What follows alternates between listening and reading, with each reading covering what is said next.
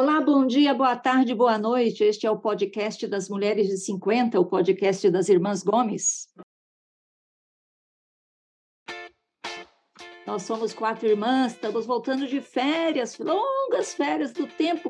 Essas férias que a gente tirou de três meses, meninas, parece do tempo que a gente estudava, né? Porque a gente tirava férias de três meses no final do ano, não era não? Era mais ou menos isso. Quem era bom aluno tirava férias de três meses no final do ano. Quem tirava? Quem era bom, Bom aluno, aluno. Tereza. Quem era quem bom pegava aluno. a recuperação. A gente sempre tirava. era boa aluna, mas hoje, quem tem filho e mel, as crianças tiram três meses de férias? Não mais, não né? mais, não mais. Mas nós Dois temos meses. direito Um mês e meio, de no tirar máximo três dois. meses e tiramos três meses de férias. Estamos voltando hoje com o podcast Mulheres de 50. Eu sou a Tereza, você já sabe. Fiz aniversário durante as férias, então estou mais para 60 do que para 50. Moro em São Paulo, sou jornalista, estou aqui com as minhas irmãs, a Lúcia. Oi, Lúcia, tudo bem? Oi, bom dia, boa tarde, boa noite. A Lúcia é médica ginecologista e obstetra lá no Paraná e tem 55 anos. Quem está aqui também é a Mel. Oi, Mel. Oi, meninas. A Mel tem 53, é veterinária em Naviraí, no Mato Grosso do Sul.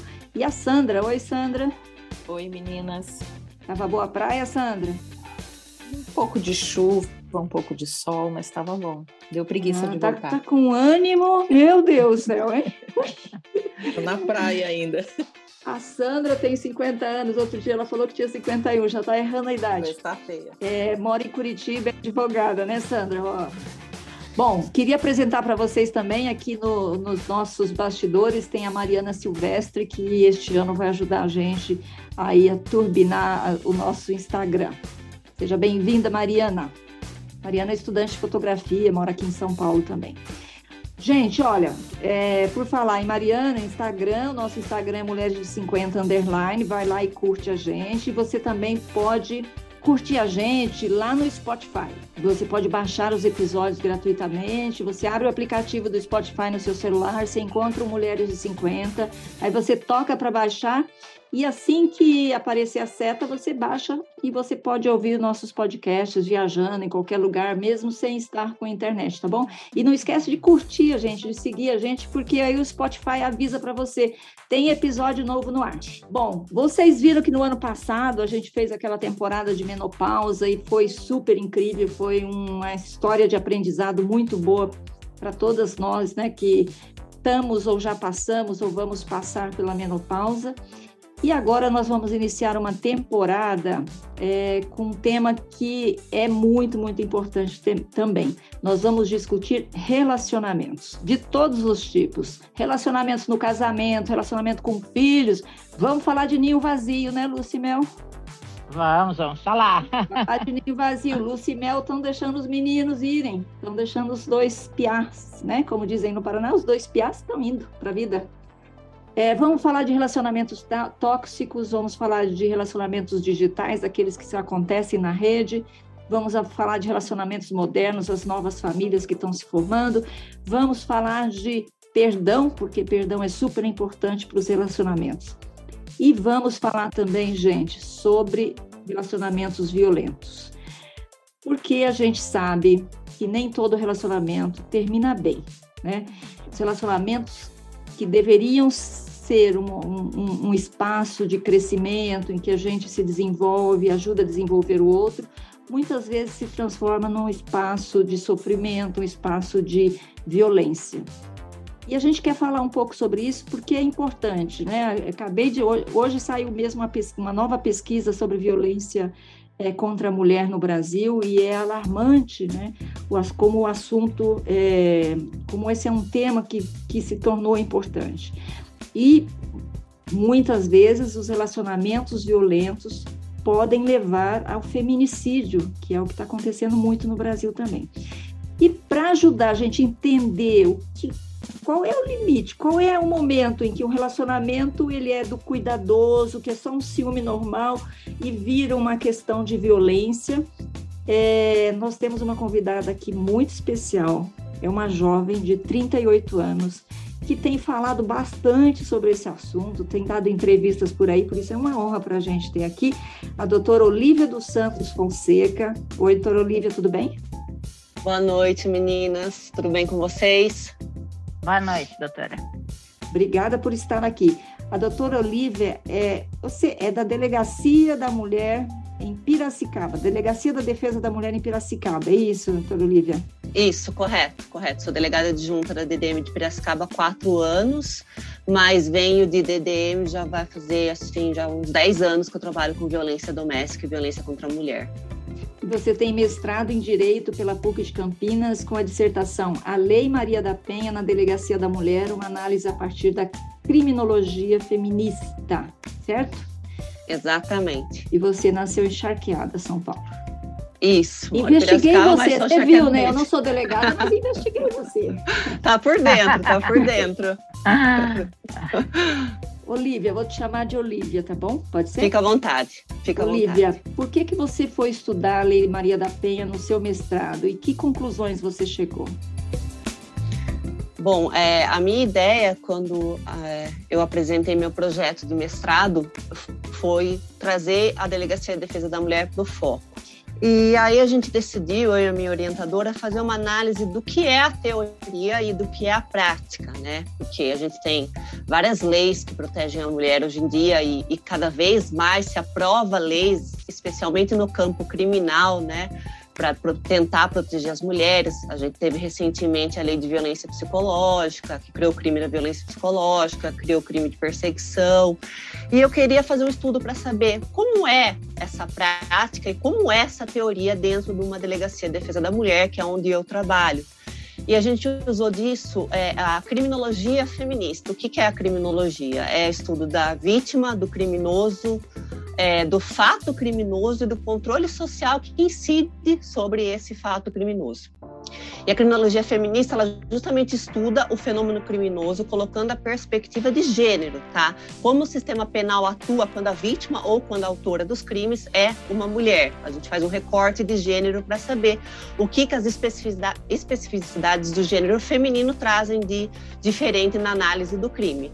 E aí a gente pode perceber que se tem uma agenda criminal, mas se investe muito na criação de tipos penais, mas pouco se investe na questão das políticas públicas, né? É, hoje em dia a gente tem as DDMs como a principal política pública no combate à violência contra a mulher. Inclusive a DDM foi criada em 1985 é, por uma iniciativa do então presidente, é, secretário de Segurança Pública Michel Temer, no governo do, do Franco Motoro e a primeira DDM do Brasil, ela é a DDM de São Paulo, a primeira DDM da capital, e depois é uma política pública que acabou sendo replicada por todos os estados. Então a gente tem as DDMs como principal porta de entrada para as mulheres que sofreram ali a violência. Mas a gente tem que pensar que nem sempre as mulheres elas querem a intervenção da polícia. Elas muitas vezes procuram a polícia justamente por não ter outros meios de fazer cessar a violência, né? Então eu, eu quis trazer no meu estudo justamente essa diferença entre o que a DDM pode oferecer para uma mulher que sofreu violência e o que na realidade as mulheres que sofreram violência esperam ou procuram quando vão até a delegacia de defesa da mulher. E o que é diferente o que a DDM oferece, o que as mulheres querem? Sim, é, é completamente diferente, porque a DDM ela atua numa linha. A DDM ela é integrante de uma estrutura policial. As delegacias de defesa da mulher são uma estrutura policial. A polícia ela reprime o crime ou ela investiga o crime. Né? As DDMs elas não são é, pensadas para dar um apoio na mulher, para a mulher que sofre violência de forma multidisciplinar. Porque a gente esquece que essa mulher, quando ela sofre violência, ela não precisa só do aparato policial. O aparato policial é uma das coisas que ela precisa e muitas vezes ela nem quer. Ela só quer que o problema dela seja resolvido.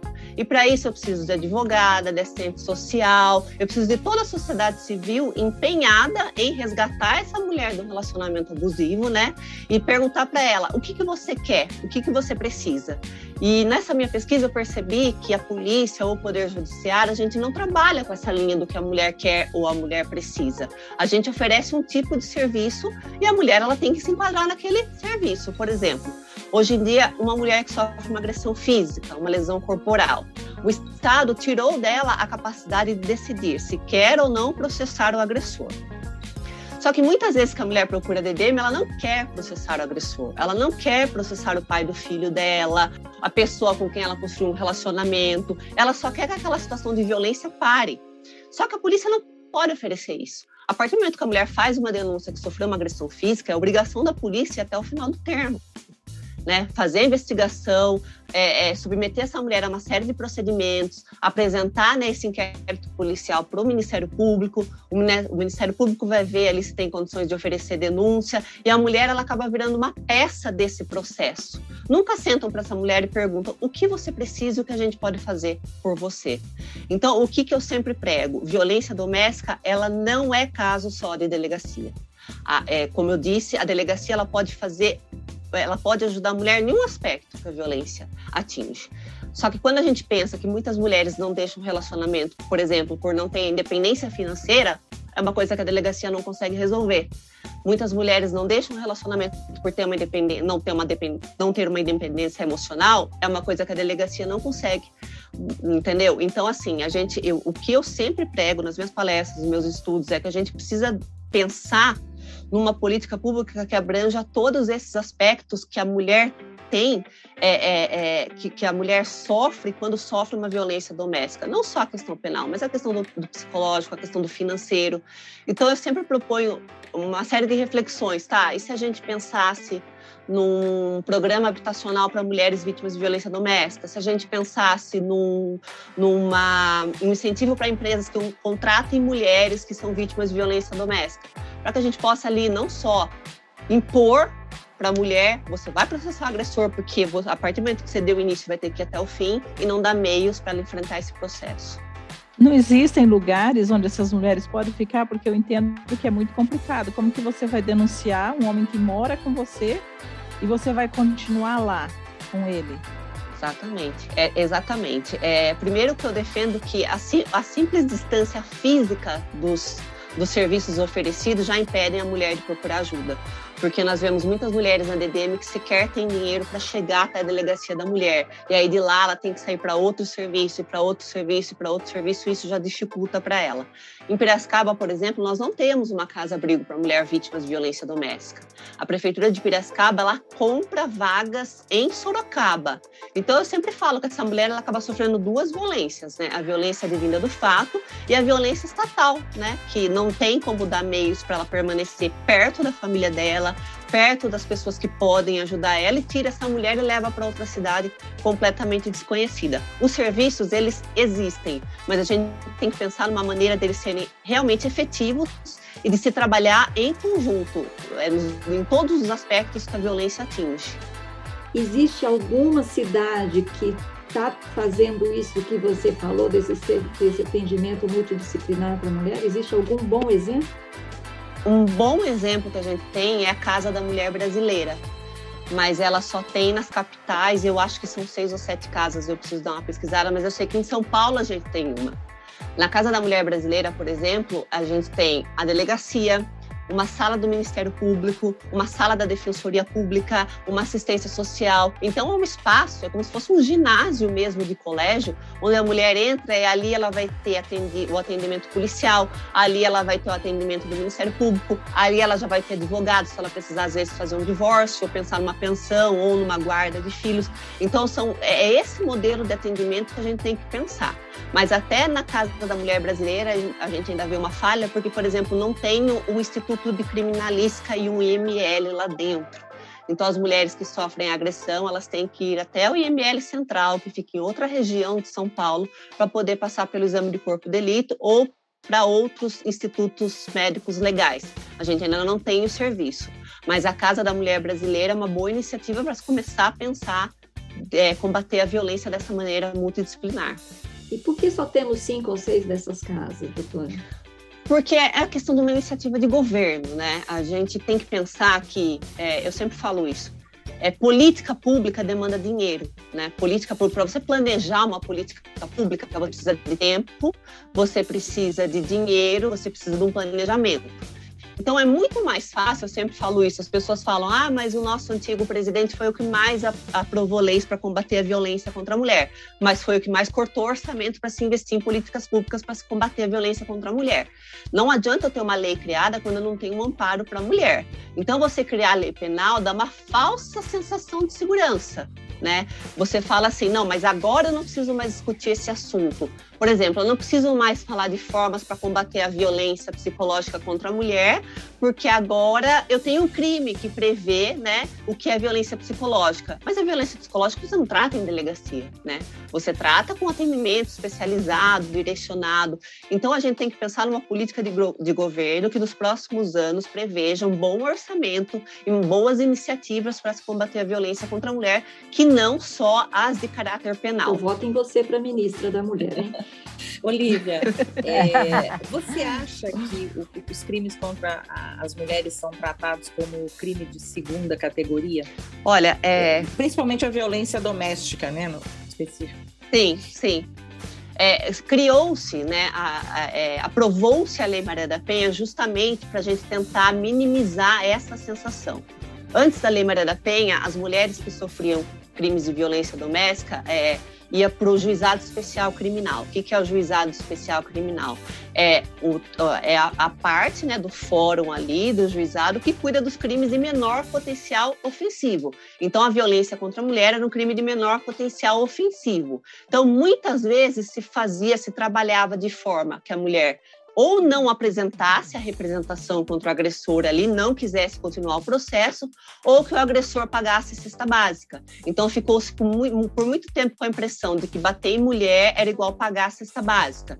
E a gente teve todo o caso aí da Maria da Penha, que sofreu violência por 20 anos, é, teve a questão da impunidade, aí o Brasil foi atrás, o Brasil foi denunciado na Corte Interamericana de Direitos Humanos, e uma das sanções né, que a Corte impôs ao, ao Brasil né? Porque a corte não impõe sanções penais, são sanções políticas. Foi que o Brasil, além de capacitar os seus órgãos e agentes para atuar na violência contra a mulher, criasse uma lei específica que prevesse uma forma de uma punição é, mais rigorosa e uma forma de atendimento à mulher vítima de violência doméstica. Por isso que em 2006, no governo Lula, a gente teve a aprovação da Lei Maria da Penha.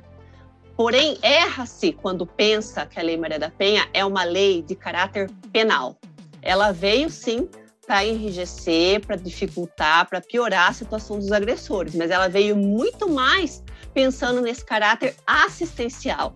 Se você lê a Lei Maria da Penha, você vai ver que a maioria das orientações dela são de caráter civil. É, a mulher tem que ser apoiada, a mulher ela tem direito a se afastar do emprego pelo INSS durante seis meses e não pode perder o vínculo trabalhista. A mulher tem direito a matricular os seus filhos mais perto da, do lugar que ela mora, quando ela muda por razão da violência. Então, são vários aspectos que a Lei Maria da Penha prevê e que são muito pouco utilizados. Em 2006, foi previsto que devia se criar juizados é, de violência contra a mulher, não juizados especiais, mas varas específicas para julgar os casos de violência doméstica. E nós temos, acho que, 120 varas de violência doméstica no país inteiro. Então, a gente cobra muito dos órgãos policiais e a gente esquece de cobrar dos outros órgãos que também têm que se fazer o seu papel. Eu acho que a gente está caminhando né, para falar da violência contra a mulher, para normalizar essa, essa conversa, para normalizar essas rodas de discussão. Eu acho que hoje a gente trata a violência contra a mulher de uma forma muito mais assim atenciosa e muito mais é, é, rígida do que se tratava realmente antes da Lei Maria da Penha, mas ainda tem muito que caminhar. Doutora Olivia, a sensação que eu tenho ao ver o noticiário é que se aumentou a violência contra a mulher. Isso é real ou esses casos eram subnotificados? É exatamente. A gente tem, é, Lúcia, é, dois cenários aí. É, eu falo que é sempre impossível a gente mensurar o fenômeno da violência contra a mulher, porque para isso a gente precisaria de uma pesquisa por domicílio, uma pesquisa por amostra, e hoje em dia se faz muita pesquisa sobre boletins de ocorrência. Boletins de ocorrência são as mulheres que sofreram a violência, mas notificaram a polícia. E aí, quando a gente considera só os registros policiais, a gente está silenciando e ignorando todas as mulheres que sofrem violência e não registram ocorrência. Então, eu acho assim: a gente pode ver de duas formas.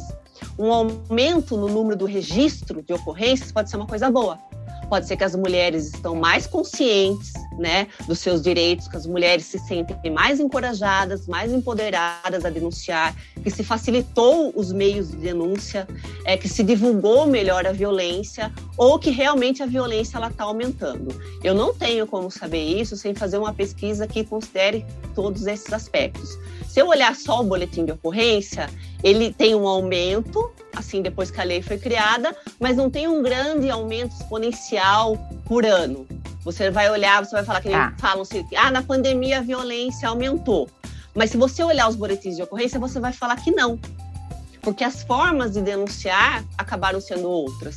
Talvez contabilizaram as mulheres que procuravam um atendimento médico por sofrer a violência, mas não procuraram a polícia, as mulheres que procuraram um advogado, mas não procuraram a polícia. Então a gente tem que considerar todas essas mulheres. E outra coisa também, a notícia hoje em dia ela chega muito rápido, ela se propaga muito rápido. A gente vive num mundo globalizado e eu sempre falo que iniciativas, boas iniciativas, pouco se discute na mídia. Né? As pessoas perguntam, nossa, mas é, aumentou o feminicídio, mas as mulheres. Só que não se fala, por exemplo, um fenômeno que eu vejo muito, a medida protetiva de urgência. As pessoas têm mania de desprezar a medida protetiva porque ah, a mulher morreu e estava sob a égide da medida protetiva. Sim, acontece. Mas também não se fala do tanto de mulheres que vão na delegacia e agradecem por ter a medida protetiva e isso realmente salvou a vida delas. Então eu não me sinto capaz de falar se a violência aumentou ou não. Talvez a percepção tenha aumentado porque você tem mais denúncias, mas a realidade a gente uhum. não consegue ainda diferir. Você falou uma coisa uhum. que me chamou atenção, que é, é, é que a, a, quantidade de mulheres que foram salvas pela medida protetiva e que isso não é notícia. Você diria o quê? Quantos? Um para uma morte para quantas mulheres salvas? Assim? Olha, eu trabalho com violência doméstica há 10 anos. Eu posso dizer que 90% dos casos de feminicídio que eu atendi, a mulher não tinha medida protetiva de urgência, tá? Uhum. Então, assim, é difícil a gente falar assim, a quanto é, de 10 mulheres, 8 ou 7 são salvas por medida protetiva. A gente tem o termômetro da realidade trabalhando ali na DDM. Em Piracicaba, a gente tem várias iniciativas. A Guarda Civil da cidade, por exemplo, criou uma patrulha Maria da Penha e criou agora um botão do pânico. Então, isso facilita a chegada de uma viatura para fazer a prisão do agressor por descumprimento de medida protetiva de urgência. Então, a gente tem muitos agressores que tentam sim descumprir a medida, mas que são flagrados pela polícia militar ou pela guarda civil. Então, é difícil de falar quantas mulheres. Eu só não gosto dessa sensação de, ah, a medida protetiva não serve para nada. Peraí, não é assim também, entendeu? Claro, a medida protetiva é uma ordem do juiz para que esse agressor não se aproxime, Alguns agressores desprezam isso, com certeza, mas muitos se sentem intimidados quando recebem ali o oficial de justiça na casa deles, recebem uma ordem de juiz. Eu já tive várias mulheres na DDM indo agradecer falando: olha, doutora, muito obrigada, a medida protetiva realmente resolveu, salvou minha vida, agora eu posso seguir em paz, posso pensar em reconstruir a minha vida a partir disso.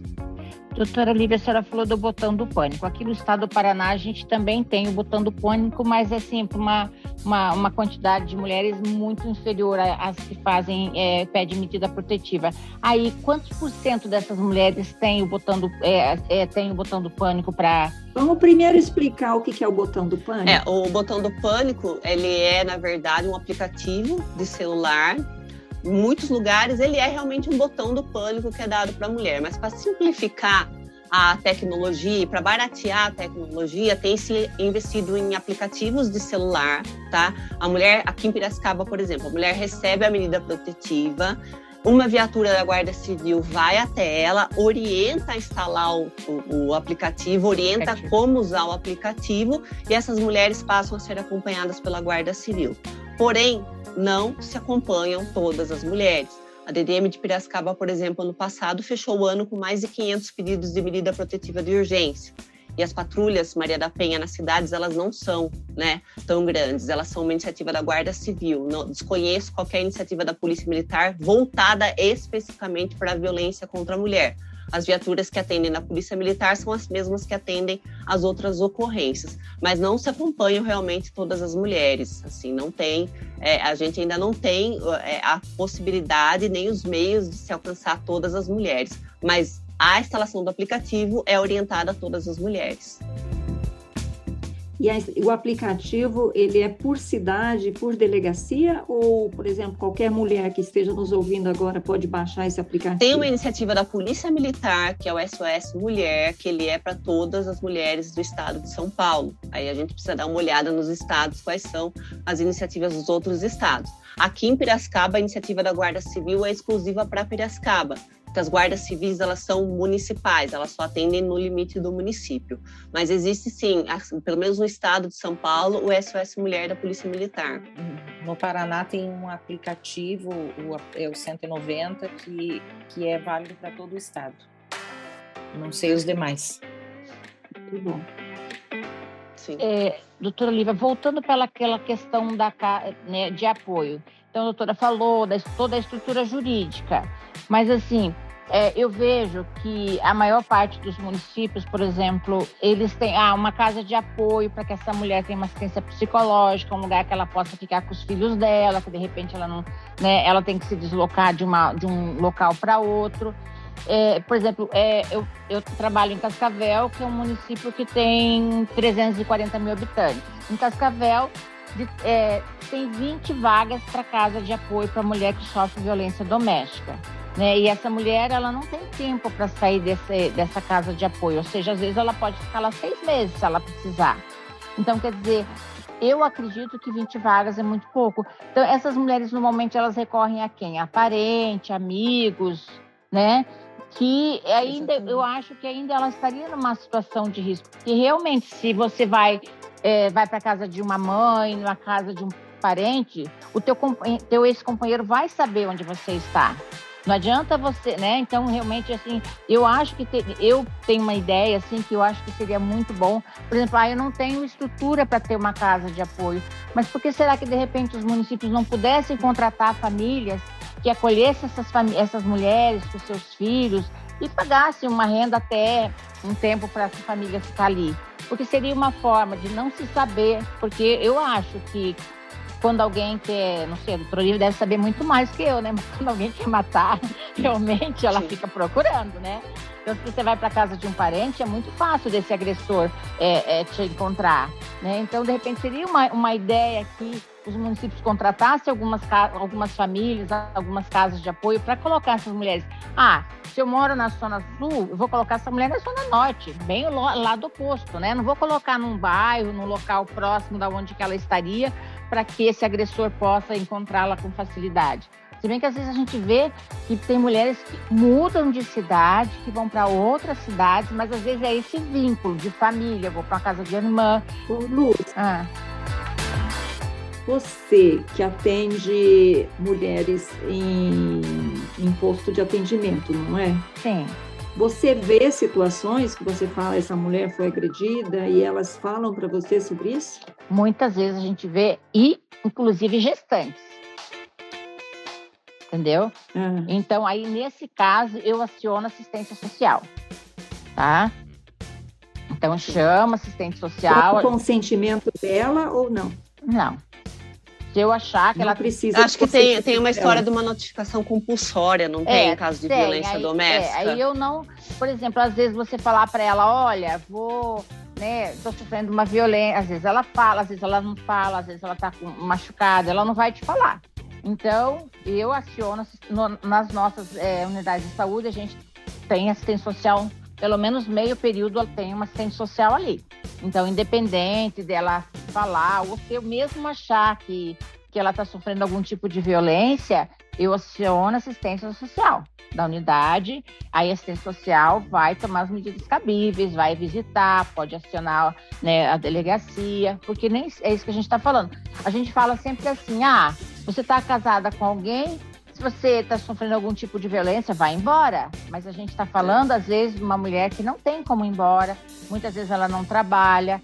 Igual eu falei, muitas vezes ela está grávida, né? Muitas vezes ela acredita que se ele não bebe, se ele, quando ele não bebe, ele é ótimo, né? Então, só quando ele bebe. Nossa, é o que eu mais ouço lá, Lúcia. Ele é uma boa pessoa, mas quando ele bebe, ele fica. Aí eu falo, ele bebe muito, é todo fim de semana. Todo dia. Todo dia. É.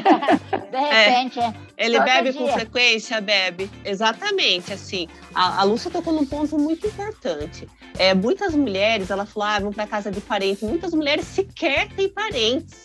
Eu já vi mulheres sofrer violência doméstica por causa da religião, né? A mãe não aceitar de volta em casa, porque imagine que eu vou ter uma filha divorciada. Eu já tive situações da mulher ligar para o pastor na minha frente pedir orientação se eu não processar o agressor. Então a gente tem uma série. É muito difícil trabalhar com violência doméstica, porque a gente não pode fazer o recorte só da mulher. A gente tem que fazer o recorte da mulher, da faixa etária, da, da raça, da classe social. Por exemplo, nos meus estudos, nos meus estudos, por exemplo, a mulher preta ela não aparece. Por que, que, a mulher preta não aparece? Porque muitas vezes a mulher preta ela mora em comunidades de alto risco, onde o crime organizado domina e se proíbe que se chame a polícia. Então essas mulheres elas têm dificuldade de reportar a violência ali e elas acabam resolvendo por elas mesmas. Aí se cria aquele estereótipo da mulher preta raivosa, da mulher preta que resolve tudo, porque a mulher preta é colocada nessa situação. E aí a gente pensa, ah, mas é, você não atende mulheres de classe alta. Pouquíssimas, pouquíssimas. O que eu mais atendo são aquelas pessoas que só têm a delegacia de polícia para recorrer. Né? Porque você tem a possibilidade de pedir a medida protetiva diretamente em juízo. Então, se eu tenho um bom advogado, meu advogado ele pode entrar com pedido de medida protetiva e, dependendo do crime, não precisa nem notificar a delegacia. Se for uma ameaça, uma perseguição, algum crime que depende da vontade da mulher, ela pode só entrar com pedido de medida protetiva e não processar criminalmente o agressor. Então é muito complicado quando você trabalha com violência doméstica você pensar que existe uma solução, uma fórmula para todos. Ah, mas está apanhando, por que, que não sai de casa? Por uma série de fatores. E aí você fala assim, ah, se fosse... Não quer dizer que não tem, é, não, não, quer dizer que não tenha violência não, de nas nenhum. classes mais abastadas, né? Porque temos, né? Bastante. O que a gente tem é uma forma de resolver diferente, né? Que não demanda uma publicidade, uma ida a uma delegacia de polícia. Mas a violência, ela atinge as, todas as idades, eu posso falar, porque eu tenho meninas lá de 15, 16 anos que já estão sofrendo violência dos seus parceiros. É, tenho, tenho mulheres de 70 anos que estão sofrendo violência há 25 anos e dessa vez resolveram denunciar que é o que eu falo, a questão da subnotificação. Essa mulher, até então, para o sistema, ela não existia. Então, assim, é, achar uma fórmula, né? Eu sempre, eu mesma, antes de trabalhar em delegacia da mulher, falava, ah, mas se fosse eu. E aí você começa a perceber que você tem uma vida completamente distinta daquela pessoa. E não é só a questão de você ter empatia, de você se colocar no lugar da mulher. É você pensar tudo que levou a mulher a estar naquele lugar ela, às vezes ela teve uma mãe, um pai que não incentivou que estudasse, ela teve, ela viu os pais terem um tipo de relacionamento abusivo que ela acha que é normal e é isso que ela busca. Então não basta só colocar no lugar da mulher. Eu tenho que pensar em tudo, em tudo que chegou, que levou, que influenciou essa mulher a nesse momento não ter coragem ou não ter meios de deixar esse relacionamento abusivo. Uma coisa, Lívia, eu vi esses dias uma reportagem que fala que o, a, o maior índice de feminicídio está na faixa das mulheres entre 40 e 50 anos. A doutora notou isso também? Uma reportagem faz uma semana, duas semanas, que fala que a maior incidência de feminicídio é na faixa das mulheres de 40 a 50 anos. Por que, que será isso? podem ser porque são aquelas mulheres, né? Porque a gente tá falando, por exemplo, a minha geração, né? Eu sou uma mulher de quase 40. A minha mãe não falava de violência doméstica e familiar. Minhas, minhas avós ou minhas pior ainda. Então pode ser aquelas mulheres que trouxeram um relacionamento abusivo por muito tempo, muito tempo. e agora se percebem, rebelam, né? Se percebem numa situação que não, peraí, isso não tá legal porque eu andei lendo sobre isso, ou me informou, minha vizinha me falou, isso que eu tô sofrendo é abuso físico, psicológico, financeiro. Então eu vou tomar uma atitude. Quando elas decidem tomar uma atitude, é isso que acontece. Esse, em Piracicaba, esse ano, infelizmente, nós já tivemos dois feminicídios. É, é, preocupante, porque no ano inteiro de 2022 nós tivemos dois feminicídios, um em março e um em novembro. Em Piracicaba nós já tivemos dois. É, em um dos casos, a mulher tinha a medida protetiva, veio de Mongaguá, da cidade de Mongaguá, fugindo do agressor. Infelizmente, ele veio até ela e ela tinha por volta dos 40 anos. E a segunda mulher, ela estava separada já dele. Só havia um boletim de ocorrência registrado em 2019, nenhuma medida protetiva, nenhum boletim novo. E justamente a, a briga aconteceu quando ele foi deixar uh, os filhos na casa dela e descobriu que ela estava num novo relacionamento e não aceitou. E, e assim, o que mais chama atenção é que são crimes de extrema violência. É, são crimes de ódio. É, no, se o homem tem uma arma, ele não dá só um tiro, ele dá 10, 12. Se o homem tem uma faca, ele não dá só uma facada, ele dá 50, 20. Nós tivemos um caso em Piracicaba de uma moça muito bonita que foi morta com marretadas no rosto. Então, se tem assim uma violência extrema, se quer tirar a identidade daquela mulher, você percebe que é muito aquela questão do ódio. Por isso que eu falo que as pessoas perguntam, ah, mas por que não tem uma lei específica também para defender o homem no ambiente doméstico? Você já viu é, é, algum caso de homem é, ser morto por ser homem? Porque o feminicídio já... é uma questão é. de mulher morta por ser mulher. Por ser mulher. Não, é. é que quando ela falou das meninas de 15, 16 anos que já estão sofrendo violência, eu lembrei das minhas filhas, eu tenho duas filhas, Olivia, de 13 anos, e eu queria te perguntar se existe uma maneira de a gente educar essas meninas, ensinar em casa como se livrar dessa violência, porque a gente vê que há mulheres que conseguem sair na primeira, né? Tipo assim, o cara foi meio estranho, ela consegue sair, mas outras, infelizmente, vão se tornar é, estatística, né? E vão morrer. Eu acho que é criar a noção de que a mulher se basta por si só, né? É, não lembro quem falou essa, essa, frase, mas a mulher precisa de um homem tanto quanto um peixe precisa de uma bicicleta. Né? Eu vi essa então, frase, é muito boa. É, não lembro quem é, mas muito boa. Então, é assim, é, a, gente, a gente tem mania de achar que a gente precisa de alguém para nos completar ou que, que fa se falta alguma coisa na nossa vida, é esse outro que tem que trazer. Eu vejo, por exemplo, na minha casa, eu sou a terceira, eu sou a única que não casou e não tem filhos.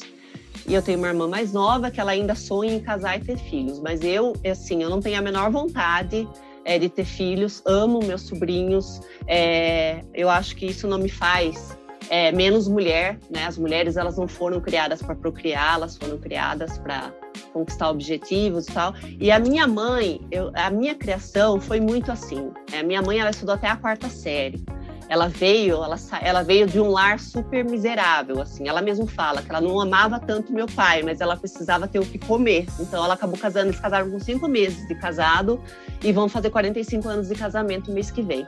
Só que eu cresci com a minha mãe falando: trabalhe, se sustente, tenha o seu dinheiro. Você não sabe como é terrível pedir dinheiro para homem até para comprar uma calcinha. Então eu, eu, cresci muito com isso. Eu acho que eu fui das minhas irmãs, eu fui a que mais internalizei porque as minhas outras duas irmãs casaram, tem, elas têm a profissão delas, cada uma tem o um filho. E a minha mãe, até hoje, ela fala: não case, Olivia. Não case, não tenha filho, isso não é para você. Isso não é para você. Então eu, eu não sinto essa necessidade de me, me encaixar no padrão social e, e não respondo essa demanda da sociedade. Eu acho que muitas coisas são impostas para gente como um checklist, né? É, ah, você é mulher, você vai estudar, vai ter uma carreira, você vai casar, ter um filho, tal, e as coisas não precisam ser assim. Né? As mulheres elas podem muito bem. É, por que, um homem, quando tem 50 anos, é um lobo solitário e a mulher ela é uma largada. amada, ela é uma pessoa amargurada, Beleza. largada? Exatamente. Então, eu sempre fui uma pessoa que não se deixou colocar Só numa caixa. para arrumar namorado, né? Sim, sim. As pessoas falam assim. Eu lembro até hoje, quando eu passei para delegada, eu tinha 27 anos. Todo mundo falou assim para mim: ah, agora você vai casar, né? Tipo, assentar, né? né? Assentar. É, é, agora, não, agora que você passou num concurso, agora você vai, né, casar. Tal. E eu nunca quis isso para minha vida. Eu acho lindo, eu acho que cada uma tem que ter o direito de escolher ser o que é.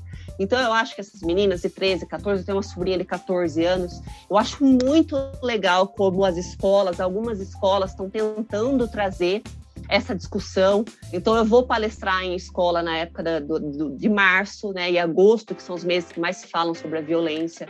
E a gente vê murais, iniciativas, e aí a gente começa a é, criar as meninas para bastar por si só, né? Não para casar, para ter filho, aquela ideia de princesa, de frágil, de eu preciso de um homem para me defender. É, eu acho que é, é, nesse tipo de criação. E com os meninos também, né? A Isso gente tem essa falar. mania. É, exatamente. Eu vejo amigas minhas falarem assim: ah, mas meu marido ajuda. Aí eu falo, faz a parte dele, dele. né? Porque se você vive num lar com uma outra pessoa, eu acho que ambos têm que cozinhar, ambos têm que dividir o trabalho doméstico. Ambos têm... a, é, a mulher tem um trabalho invisível que é muito pesado.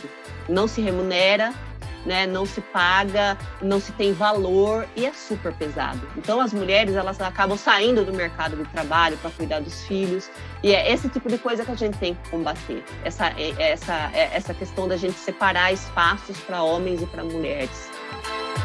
A gente vai, vai ter um episódio aqui falando de relacionamentos tóxicos, que aí vai envolver um pouco mais a questão da violência psicológica, mas eu queria que você, você já, já falou uns dois, dois ou três momentos aqui sobre a questão do dinheiro, né? Como a dependência financeira, ela, ela leva a uma dependência é, da mulher não conseguir sair de uma situação de violência. Mas existe também essa a violência é, que é a violência psicológica de você falar assim, eu, você depende de mim. Né? Exatamente. Né? não vou te dar dinheiro para comprar sutiã, né? Ou comprar calcinha, né? Eu não vou te dar dinheiro. Quanto que você está gastando em casa, né? Para ele cobrar. Eu queria que você falasse qual que é o universo da violência contra a mulher, né? Porque a gente sabe que não é só essa violência que chega na delegacia da mulher. Não, a viol... O que, que é a violência contra a mulher? Eu sempre falo que a mulher, quando ela procura a delegacia, ela já sofreu todos os tipos de violência, praticamente, né? Porque é, para a agressão chegar, para a agressão contra a mulher chegar numa via de fato, numa agressão, né, num murro, num soco, ela já sofreu uma violência psicológica, ela já sofreu uma violência ali é, é, é que mina a autoestima dela, porque a gente fala muito da questão do ciclo da violência, que é, é muito presente em relacionamentos abusivos. Então, a gente tem uma primeira fase que a gente fala que é a, a construção da tensão. Os abusos, eles são, assim, é, discretos e percebidos como corriqueiro, sabe? É, nossa, essa comida de novo. Nossa, você fica em casa o dia inteiro e a casa não tá limpa. Nossa, mas você engordou. E a mulher, ela vai deixando aquilo passar, porque ela não quer entrar em atrito com o agressor, ela não quer irritar ele, então ela fala, não, deixa quieto, passa. Só que isso vai construindo uma tensão tão grande que ela, ela vai para o segundo momento, que a gente fala que é a tensão máxima, quando essas microagressões elas atingem o seu auge. Aí o homem ele agride, ele ofende, ele menospreza de uma forma que a mulher ali já percebe que é uma violência. Quando ela percebe que é uma violência, ela vai para a delegacia, muitas vezes, fazer o boletim de ocorrência. Ela faz a melhor hora para você pegar uma mulher, assim, para você saber que ela vai dar andamento no procedimento, é quando ela acabou de sofrer violência. Ela vai, ela faz o BO, ela vai no IML, ela pede a protetiva, você consegue dar o atendimento, aí ela volta para casa, né? Às vezes não pediu protetiva, voltou para casa com o agressor para fazer mala, para decidir a questão dos filhos, e aí vem a fase da lua de mel. Aí vem as desculpas, Aí vem, eu nunca mais vou fazer isso. Você sabe como eu sou uma boa pessoa, foi um caso isolado. É, me perdoa. Tava nervoso. Tava nervoso, questão de trabalho, me perdoa e volta. Quando volta, de novo, o ciclo da violência, ele vem, ele vai, até atingir o seu ápice, que é realmente o, o feminicídio. Então eu sempre falo assim que a, é, a primeira, primeiro red flag que a gente fala, que é a bandeira vermelha, é o cara que é, na rua ele é uma coisa, dentro de casa ele é outra pessoa. Isso é muito significativo. Todo mundo que fala assim, ai, mas eu jamais imaginei que aquele fulano fosse bater na mulher. É porque é aquela pessoa que passa ilesa pela sociedade. Eu sou um bom marido, eu sou uma pessoa, olha, eu sou sempre gentil com a minha esposa, né? E ninguém acredita. E quando você prende esse tipo de cara, ele olha para você e fala assim: Mas por que você tá me prendendo? Vai prender bandido.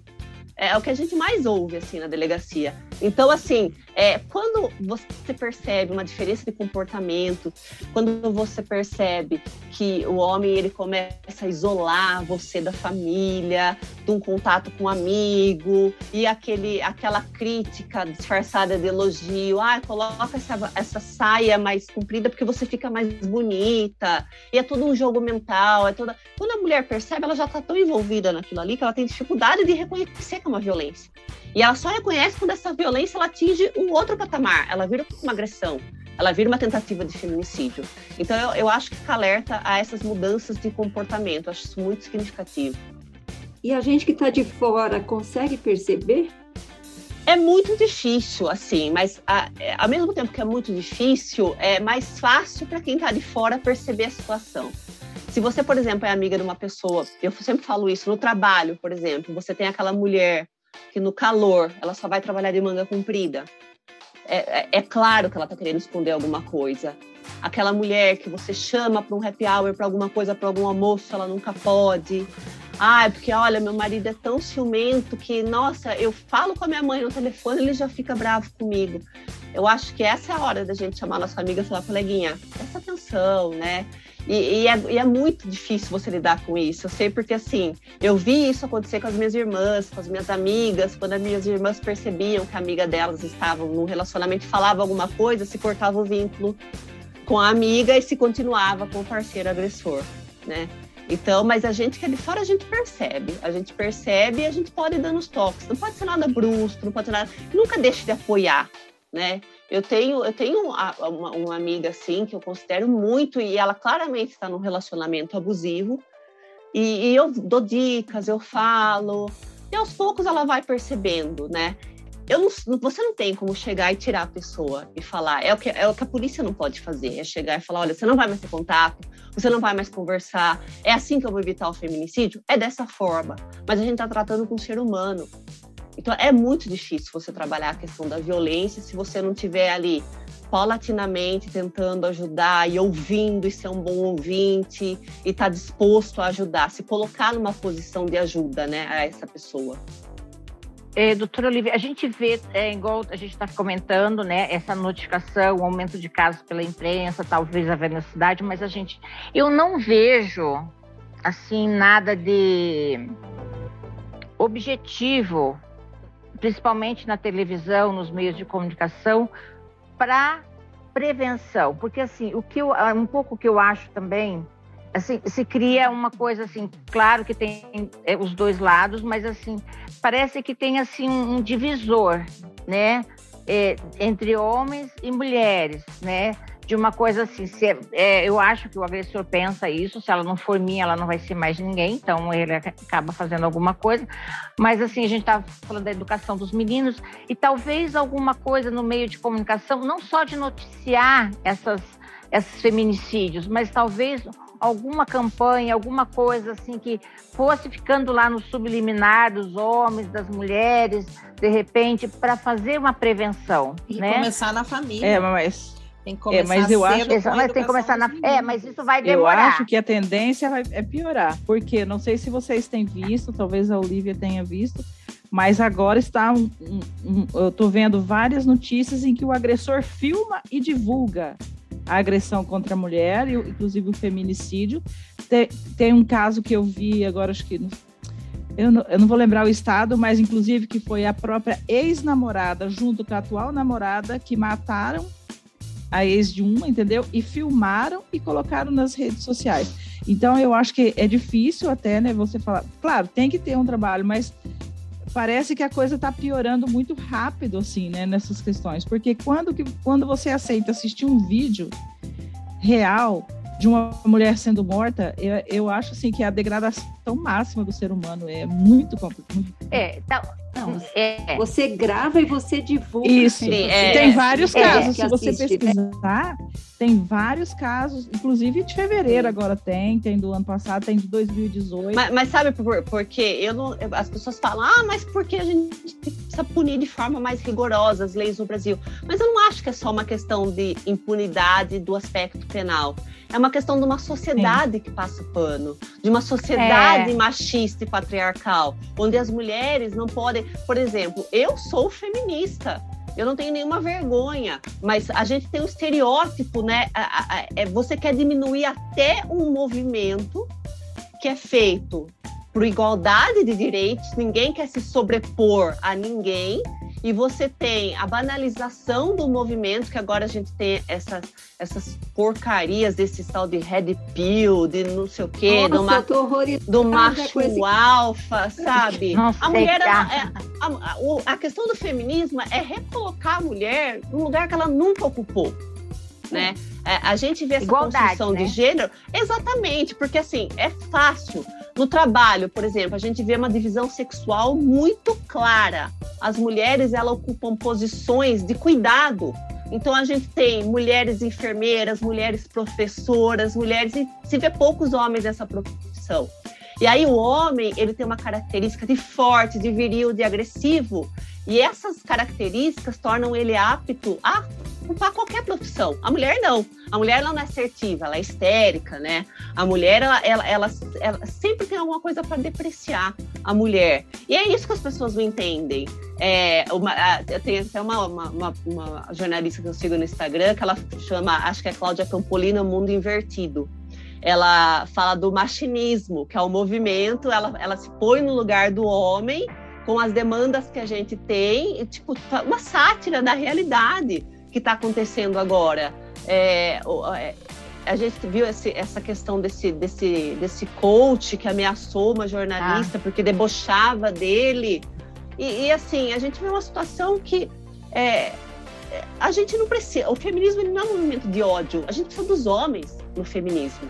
A gente precisa que os homens sejam nossos aliados, porque infelizmente todos os direitos, a maioria dos direitos que a gente adquiriu até hoje foi porque um homem nos deu é porque um presidente sancionou uma lei, é porque alguém foi lá e fez. Então está na hora da gente fazer. E aí a gente tem uma discussão muito assim. Ah, mas eu tenho que votar na pessoa pela capacidade dela, não pelo sexo biológico, pelo gênero. Mas quem vai ser capaz de me representar é, é, num congresso, no Senado? Quem vai ser capaz de representar a mulher? Mais uma vez, é os homens que vão falar das demandas da mulher. Então, a gente tem essa necessidade de que a gente é a maioria da população brasileira e a gente tem um, um, um não tem um, um, um, quarto do Senado, um quarto. Então, assim, é uma questão de se posicionar na sociedade. Não é uma questão de um ser superior ao outro, é uma questão de sororidade, de ajuda. Eu acho tão legal quando as pessoas entendem é, o que, que é o feminismo. O feminismo é assim, é, é uma igualdade de direitos. Eu quero ganhar a mesma coisa é, que o homem ganha para fazer o mesmo serviço. Então, na minha profissão, eu não passo por esse tipo de situação com relação a salário, porque a gente é concursado público. Mas a gente vê uma depreciação da mulher. Eu vejo amigas minhas falando que jamais contratariam mulher, porque mulher engravida, isso é prejuízo para a empresa. Ah, porque, Olivia, você não tem a cabeça de empresário, graças a Deus. Você entendeu? então, então, assim, sabe, é, é muito. É, é, não é questão da impunidade da lei. Ah, eu não vou, eu vou deixar, eu não vou matar porque agora matar no Brasil tem uma pena de 100 anos. Não, eu vou maltratar, eu vou, porque a sociedade entende isso como normal. Ah, mas olha a roupa dela também. Ah, mas o que, que a mulher estava fazendo na rua meia-noite sozinha? Então eu sempre falo, o feminismo é pelo direito da mulher andar meia-noite na rua sozinha. Né? Não, é, não é uma questão de, de, de, de, né, de erotização dos corpos, como a gente vê muito do feminismo liberal, é uma questão de tomar consciência de ser humano na sociedade. A gente tá andando na rua, não sei se já aconteceu com vocês, eu peguei muito ônibus quando era mais nova, para a faculdade. Aí a gente sentia que tinha alguém andando atrás da gente. Quando a gente vira e vê que é mulher, a gente respira fundo e fala, nossa. Hoje em dia, se a gente vai pegar um Uber e a gente vê que é um Uber mulher, a gente, nossa, então, é essa sensação que eu não queria mais ter, que eu não queria que a minha sobrinha tivesse, que eu não queria que a geração que vem, vai vir tivesse. Porque ser homem é dominar o mundo. Ah, mas o homem morre por uma morre muito mais que a mulher, por uma violência urbana, uma violência externa. A mulher ela morre morta por aqueles que se diziam que iam proteger, que iam cuidar, que iam amar. Dentro de casa, né? Exatamente. O lar é o lugar mais perigoso para a mulher.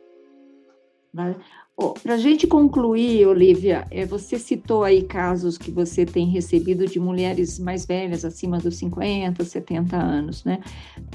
essa é uma geração que não ouvia falar disso, que não tinha direito de falar que estava sofrendo violência e, e, não era amparada, não tinha nada. Ou se hoje a gente reclama que a gente tem poucas delegacias da mulher ou poucas casas da mulher brasileira, se a gente pensar na minha mãe que estaria fazendo 80 anos agora, ela não, se ela tivesse sofrendo a violência, ela não tinha para onde ir, né? não tinha para quem recorrer.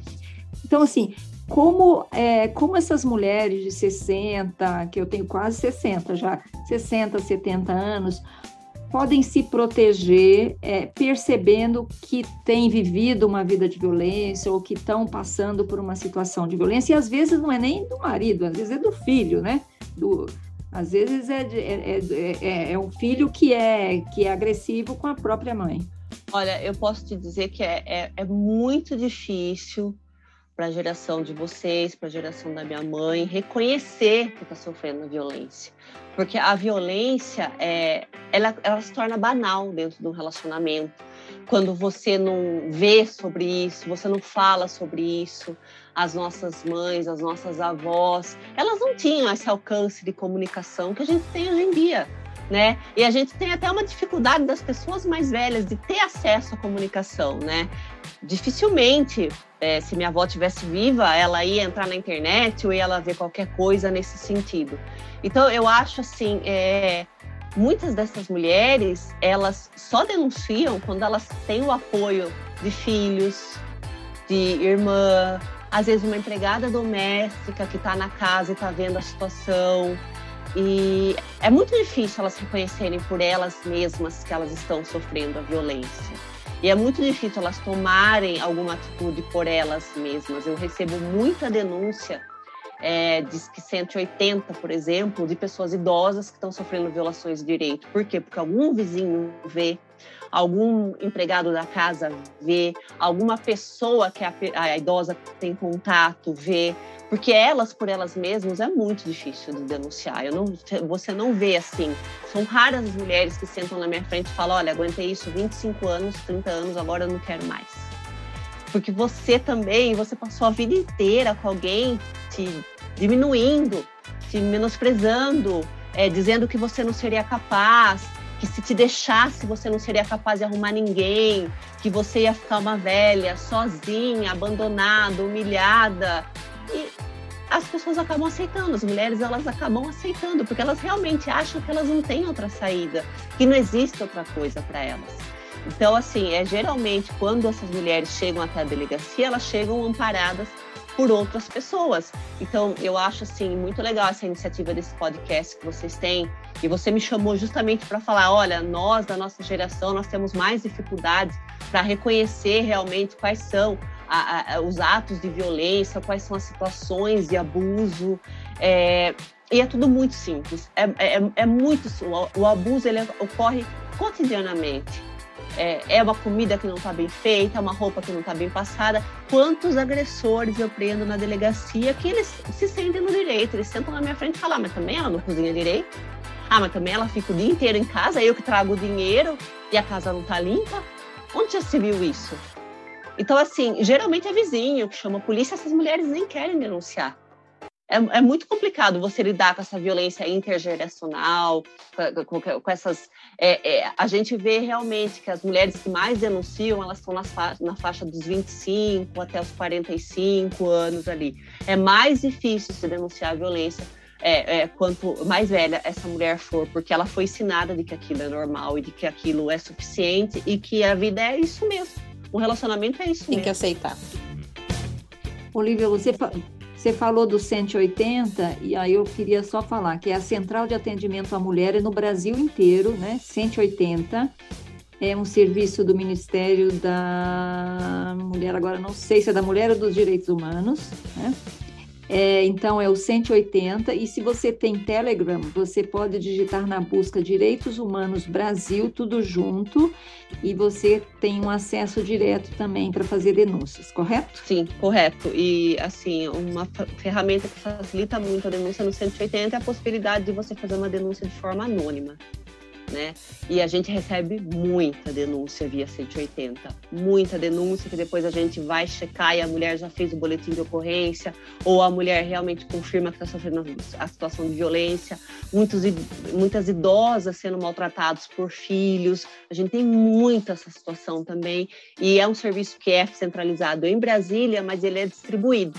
Então, se, eu, se você liga lá na central e reporta uma violência do Paraná, de São Paulo, de onde for, é, eles vão mandar uma cópia dessa denúncia para a delegacia que responde ali para sua cidade, para sua região, para que possa fazer a apuração dos fatos. E realmente funciona o anonimato? Funciona, não, de jeito nenhum. É, você não tem como saber quem fez a denúncia. Já, já vem de lá de Brasília e vem especificado a vítima, o tipo de agressão e vem de forma anônima. Você não tem possibilidade de saber quem fez. Nem nós, policiais, temos como saber. Olivia, uma mulher que está sofrendo é, violência doméstica, né? Ela já está numa situação humilhante e numa delegacia da mulher. É, essa mulher vai, é, diga para gente, ela vai ser bem tratada? Essas delegacias estão preparadas para receber essas mulheres como elas merecem, como deve ser? Olha, é, Lúcio, eu sempre falo que eu, é, eu oriento as nossas atendentes lá e os nossos atendentes justamente essa questão da vitimização é, secundária que a gente fala, né? A vitimização primária é a que a mulher sofre ali no momento e a secundária é a proporcionada pelos órgãos, pelas agências estatais. É, por muitos anos foi muito difícil trabalhar em DDM, eu confesso, porque não se havia é, a questão da violência ela não era tratada como prioridade, a violência contra a mulher, ela não era tratada como prioridade e as DDMs, eu falo isso no meu trabalho, eram vistas como delegacias de segunda classe. É, as DDMs eram espaços, pelo menos no estado de São Paulo, onde policiais que tinham punição eram mandados, policiais no fim de carreira, policiais que davam problema para a administração, era uma forma de castigo você ser encaminhado para uma delegacia de defesa da mulher. E hoje em dia não, a gente vê uma mudança de governo, que em São Paulo a gente já tem DDM 24 horas, então a gente já tem uma melhora no atendimento. A DDM de Piracicaba, por exemplo, ela conta com duas delegadas, porque nós estamos numa cidade de, pelo último censo, 440 mil habitantes, e nós atendemos aqui, mas ainda atendemos no horário comercial. E a orientação que a gente sempre dá para nossas atendentes é, eu sempre falo que a gente não consegue, assim, muita gente fala assim, ah, mas eu não me sinto acolhida na DDM, mas não é um lugar de acolhimento, é um lugar onde a mulher precisa ter ali a demanda dela atendida de forma rápida. Imagine só, a gente chega a pedir nove medidas protetivas por dia. Então, se a gente demora muito no atendimento com essa mulher, a mulher que é a nona da fila, ela vai ficar sem atendimento. Então a gente procura agilizar o atendimento, explicar para a mulher, olha, aqui a gente vai fazer a parte penal, a parte criminal, você deve procurar o CRAME da sua cidade, que é o Centro de Referência e Atendimento da Mulher, você deve procurar o outro serviço e fazer o atendimento. A gente tenta capacitar todos os policiais, eu sempre falo, é, não se envolva na ocorrência, não seja parte da ocorrência. Você tem que tratar ali a mulher, você está vendo de fora a situação dela. A gente não tolera por exemplo, a gente chama atenção de funcionário que fala assim: ah, mas no seu lugar eu faria diferente. A gente chama e fala assim: ó, isso não é o tipo de coisa que você falar para mulher, porque as mulheres às vezes perguntam para a gente: o que, que você faria no meu lugar? E, e a gente fica super deslocado, assim, porque é, é, são coisas que a gente não deve falar. Então a gente trabalha, sim, de uma forma para evitar que a mulher passe por uma segunda vitimização. O problema é que, assim, não tendo uma vara de violência doméstica na cidade, o trabalho da DDM ele fica meio que apagado. Porque todas as demandas de violência doméstica, elas acabam indo para as varas comuns. Então, enquanto na DDM eu tenho uma delegada é, com mestrado na área, outra delegada que trabalha há 14 anos na área de violência, policiais que atuam nesse nicho há muito tempo, na outra ponta eu não tenho um juiz e um promotor com esse conhecimento de é. trabalhar com violência doméstica. Então é o que eu falei, a mulher acaba sendo tratada como uma peça do processo. E, e então é muito difícil para a mulher denunciar, porque é a vergonha do fato, é a vergonha de ir até uma delegacia de polícia, depois esperar meses por um julgamento para enfrentar de novo o seu algoz. E aí, quando chega o julgamento, ela já refez a vida dela, às vezes com outra pessoa, de outra forma, ela não quer mais se lembrar daquilo ela quer deixar aquilo para trás. E devido à morosidade da gente, da justiça em trabalhar com essas questões, a gente ainda faz a mulher ir reviver essa situação. Então, assim, a gente trabalha de uma forma que minimize esses efeitos. Hoje em dia existem até leis, né, que proíbe que você fique inquirindo a mulher de maneira repetitiva. Você tem que concentrar o máximo de informações numa ida só dela à delegacia de polícia. Então é isso que a gente busca fazer, mas eu acho que nessa questão do atendimento ainda tem muito para caminhar, muito para melhorar. Olivia, a gente estourou muito o nosso tempo aqui, mas daria para mais umas, umas horas sobre isso. Então, quero agradecer muito a sua participação aqui no nosso podcast, esclarecendo a questão da violência contra a mulher. E eu, eu assim, só para só complementar aqui, uma coisa que você já falou e eu queria destacar, que a Lei Maria da Penha, ela não é apenas para agressão física, né? Ela também prevê situações de violência psicológica, sexual, patrimonial e moral. Eu vou ler só um textinho aqui sobre um dos itens da Lei Maria da Penha, que é o seguinte: humilhar, xingar e diminuir a autoestima são coisas que estão previstas como violência contra a mulher. É, condutas como humilhação, desvalorização moral, deboche, deboche público, né? menosprezar a mulher publicamente, é, constam como os tipos de violência emocional. Então, assim, é, se você tiver um tempo, nossa leitor ouvinte aí, dá uma olhada na Lei Maria da Penha, que ela é muito mais completa, ela não, não, e ela trabalha muito o que a doutora Lívia falou, que é tentar evitar que chegue na delegacia, né? Porque você, o seu lugar, a sua, o seu atendimento ali na delegacia da mulher é quando a coisa já degringolou, já passou da coisa. E o ideal é que a gente não deixe chegar até lá. É isso, né? Exatamente. Tocou no ponto assim que, que eu sempre falo. É, vamos ter um olhar multidisciplinar, né? Não vamos apostar todas as nossas fichas na DDM, porque a DDM só trabalha quando a mulher já foi morta, quando a mulher já foi agredida, quando a mulher já foi ameaçada. Então a gente tem que trabalhar no antes disso, né? Na prevenção. E a prevenção, Mel, qual é? A doutora Olivia falou aí para suas meninas. Oh, já esqueci. Esqueceu já.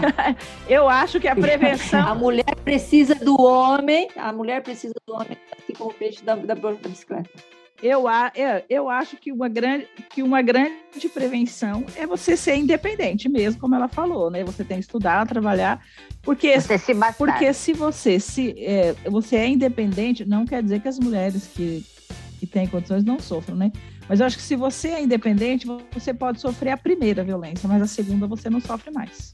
Exatamente. Né? Você só vai permitir totalmente. a primeira. Então, daí, ali você vai cortar e vai seguir sua vida sem. Quanto menos você precisar Isso. desse homem na sua vida, mais fácil de você sair. Relacionamento tem que ser bom, tem que agregar, tem que ser legal, tem que ser gostoso. A partir do momento que já houve uma violência, se a mulher tiver condição e facilidade para perceber né? isso. Ninguém segura no, a mulherada. O nosso gente. pai falava muito isso para mim. Tipo assim, meu pai sempre falou. Para todas nós. É, você vai crescer, você tem que trabalhar, ter seu dinheiro, porque se você casar com. Ele chamava de pau d'água. se... que eram os que bebem. Se Falar. você casar com pau d'água, você pau. separa dele e pronto, não vai ficar sofrendo. Ele sempre falou isso. Meu pai falava: estude, filhas, para vocês não dependerem de homem nenhum. Bom, doutora Olivia dos Santos Fonseca, que é, é delegada adjunta da Delegacia é, de Defesa da Mulher em Piracicaba.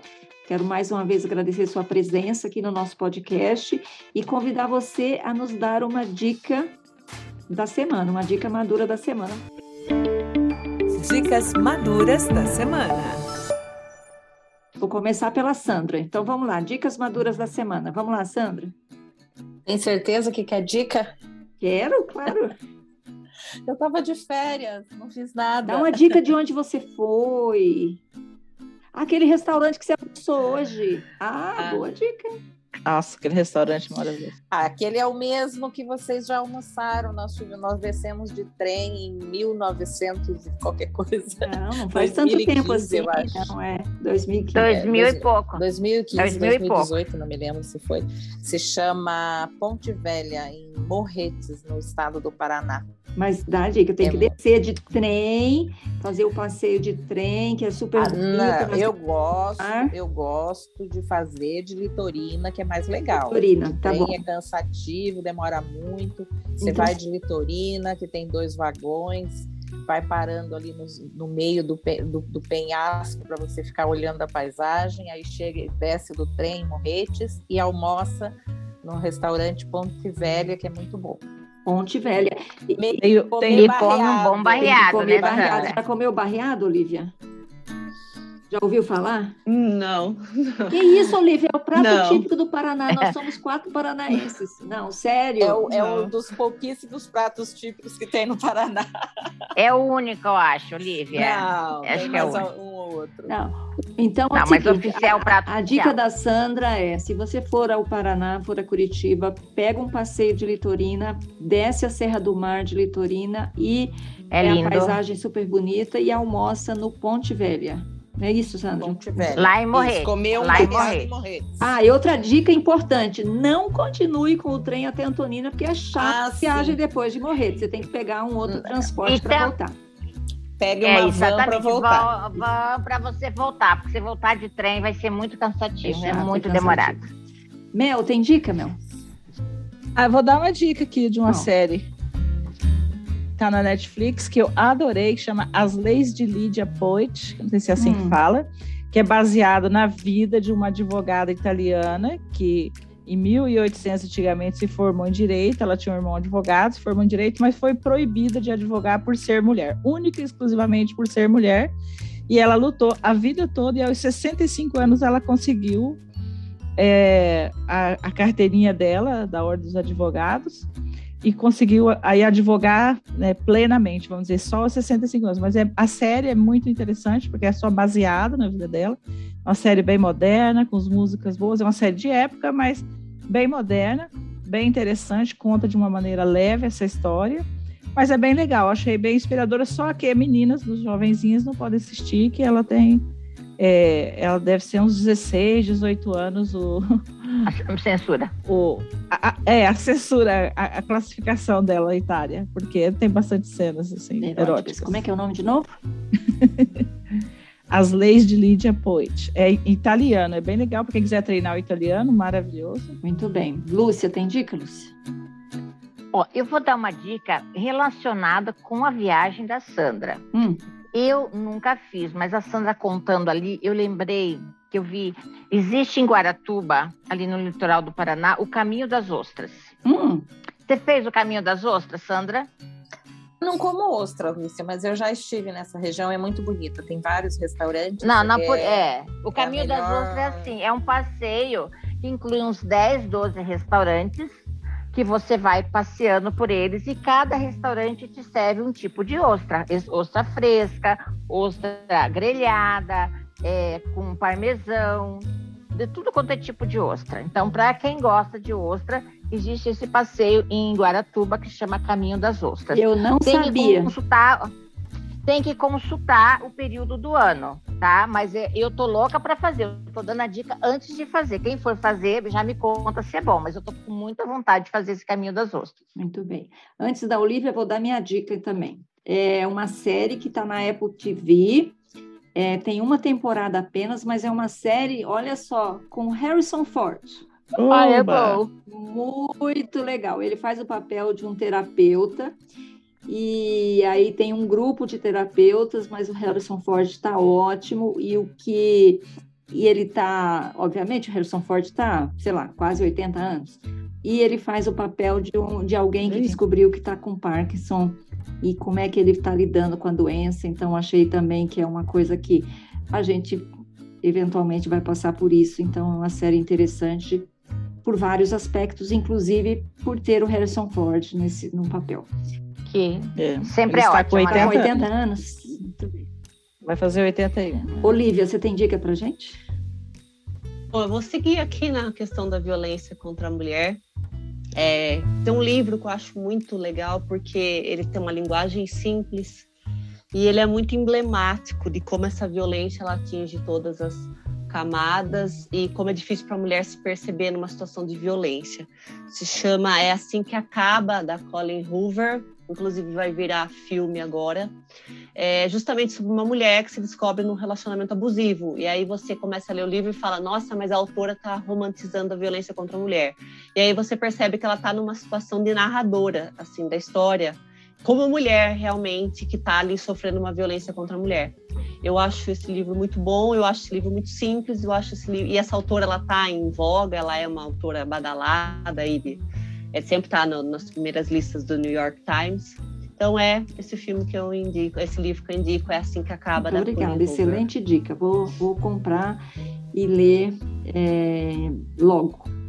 Bom, meninas, estreamos, hein? Estreamos 2023 é, detonando, porque essa entrevista com a doutora Olivia aqui foi assim, ó, para a gente ótima. pensar muito e eu espero sim que as nossas ouvintes é, entendam quão importante é saber identificar quanto estão sofrendo um tipo de violência, né? Seja ela física, psicológica, financeira, emocional, tem vários tipos de violência. Bom, a gente volta aqui nas próximas semanas para falar sobre relacionamento. A semana que vem a gente vai falar sobre casamento, né? A gente vai ter aqui uma convidada para falar sobre relacionamentos quando envolve parceiros, né? Homem, mulher, mulher com homem, homem com homem, mulher, não sei, tudo que a gente quiser, tá bom? Doutora Olivia, obrigada pela sua presença aqui e bom trabalho. E eu já disse aqui, voto em você para ministra da Mulher. Urgente. Parabéns Obrigada, pelo meninas. Trabalho. Muito sucesso aí para vocês. Obrigada. Tchau, meninas. Ó, esse foi o podcast Tchau. das Mulheres de Tchau. 50, uma produção da Jabuticaba Conteúdo e a gente volta na próxima semana. Obrigada. Tchau. Mulheres de 50. Esse podcast foi produzido e editado pela Jabuticaba Conteúdo, contando histórias de quem faz a diferença.